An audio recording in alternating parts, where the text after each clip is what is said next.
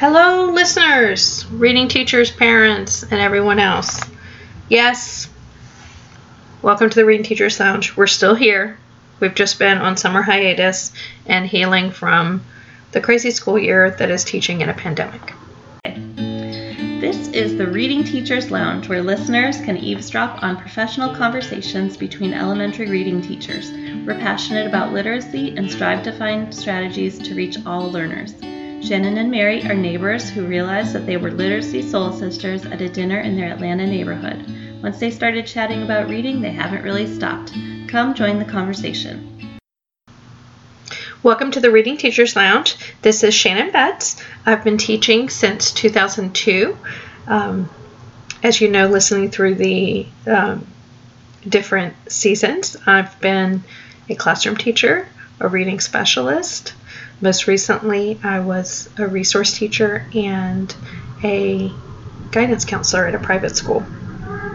You can find me online at RDNG Development on Twitter and Instagram and readingdevelopment.com.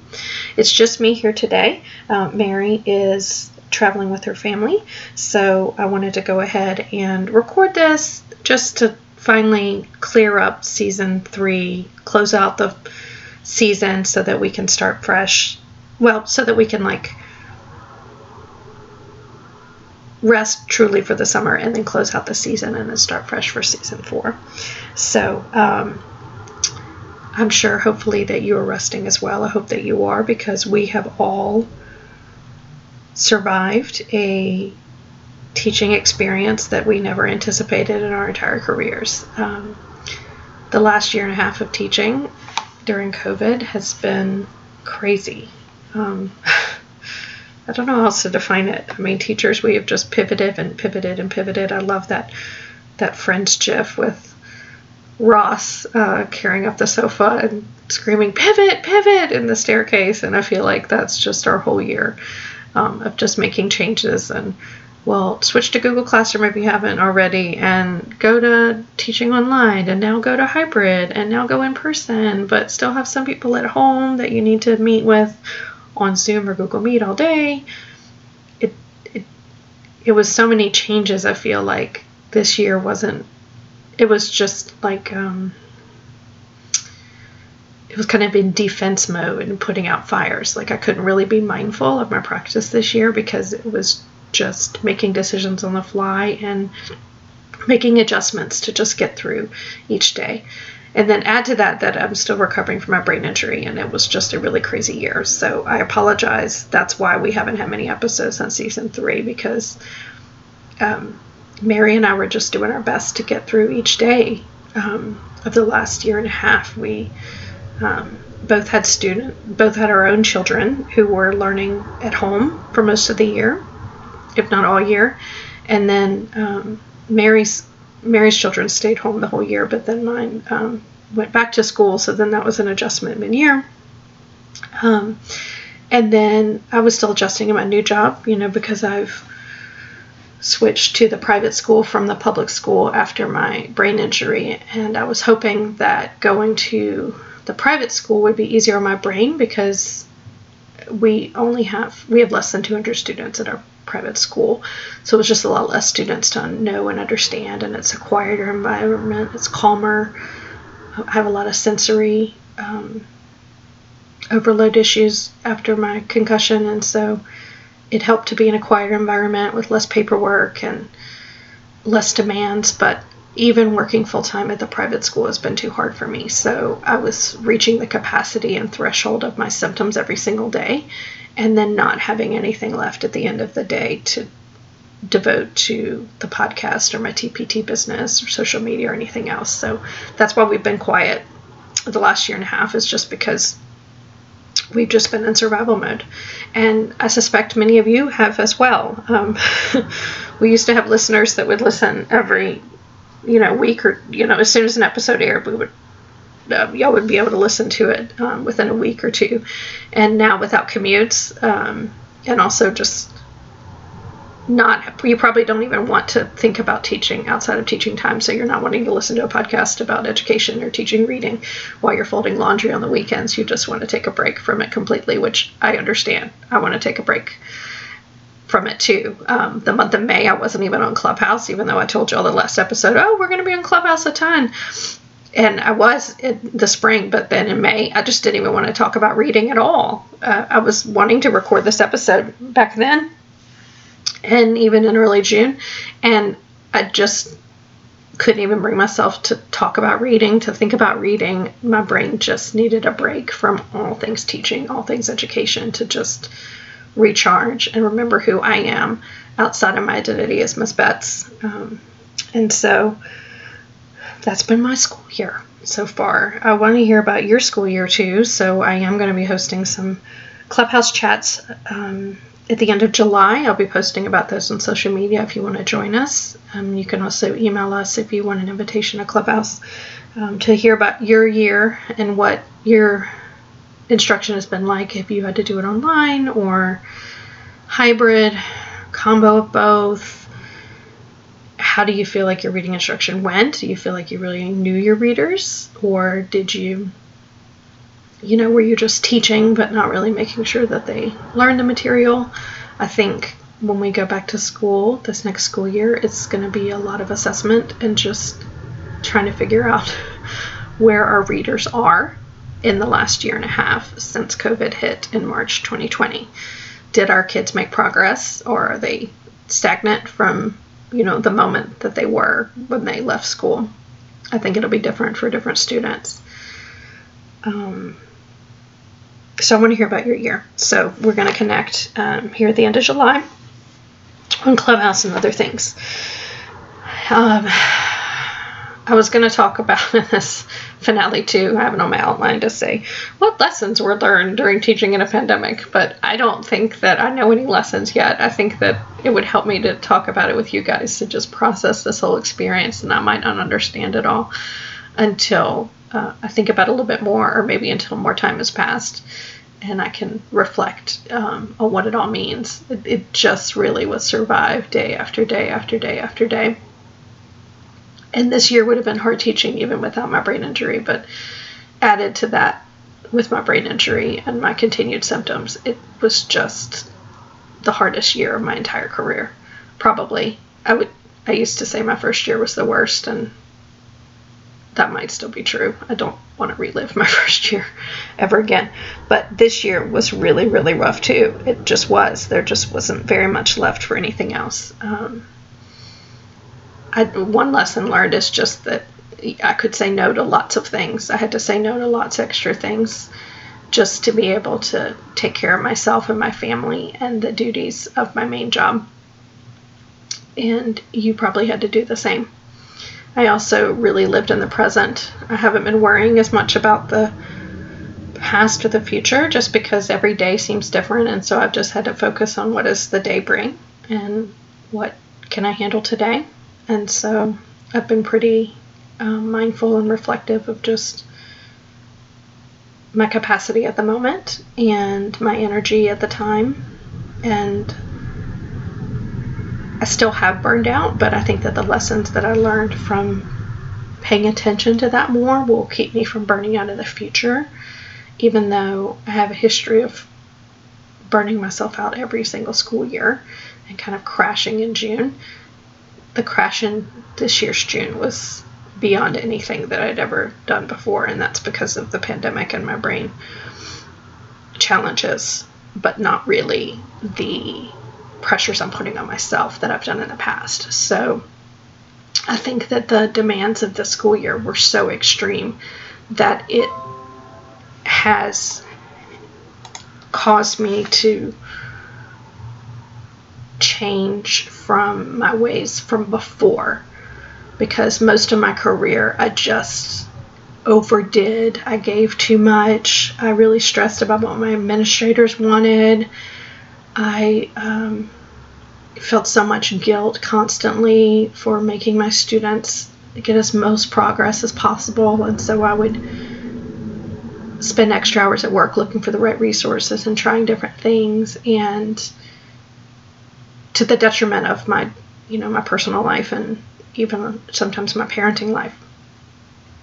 And this year, I've just realized that that just doesn't matter as much. Like, I still care about my students learning, and I still care about doing a good job as a teacher, but this year has taught me boundaries because we do have limits as teachers. We can't just give and give and give without limits. Um, I think because that's what we've been asked to do this school year. And so we finally got to a point where we can say, no, enough is enough. And so I think in the future, I'm going forward, I'm going to be able to take that lesson and apply it where I won't burn myself out um, as I have in prior, prior school years before COVID. So that's a little bit of deep thoughts from Shannon here in season three finale. What is next for the podcast? Very, very exciting stuff for season four. I um, made the difficult decision for my health and my family that I am not going to work full time next year at the school building. So I am not going to be a guidance counselor next year. I am just going to be a resource teacher, and I'm very excited. I have um, on my caseload, you know, the students that I have the most experience with, which are those upper grade readers um, who are still struggling, fourth and fifth graders who need a lot of assistance in decoding skills and vocabulary skills so that they can be successful in the classroom. So I'm going to be working part time at the private school just with those students and a, couple, and a handful of other low readers and other grades that might need my assistance.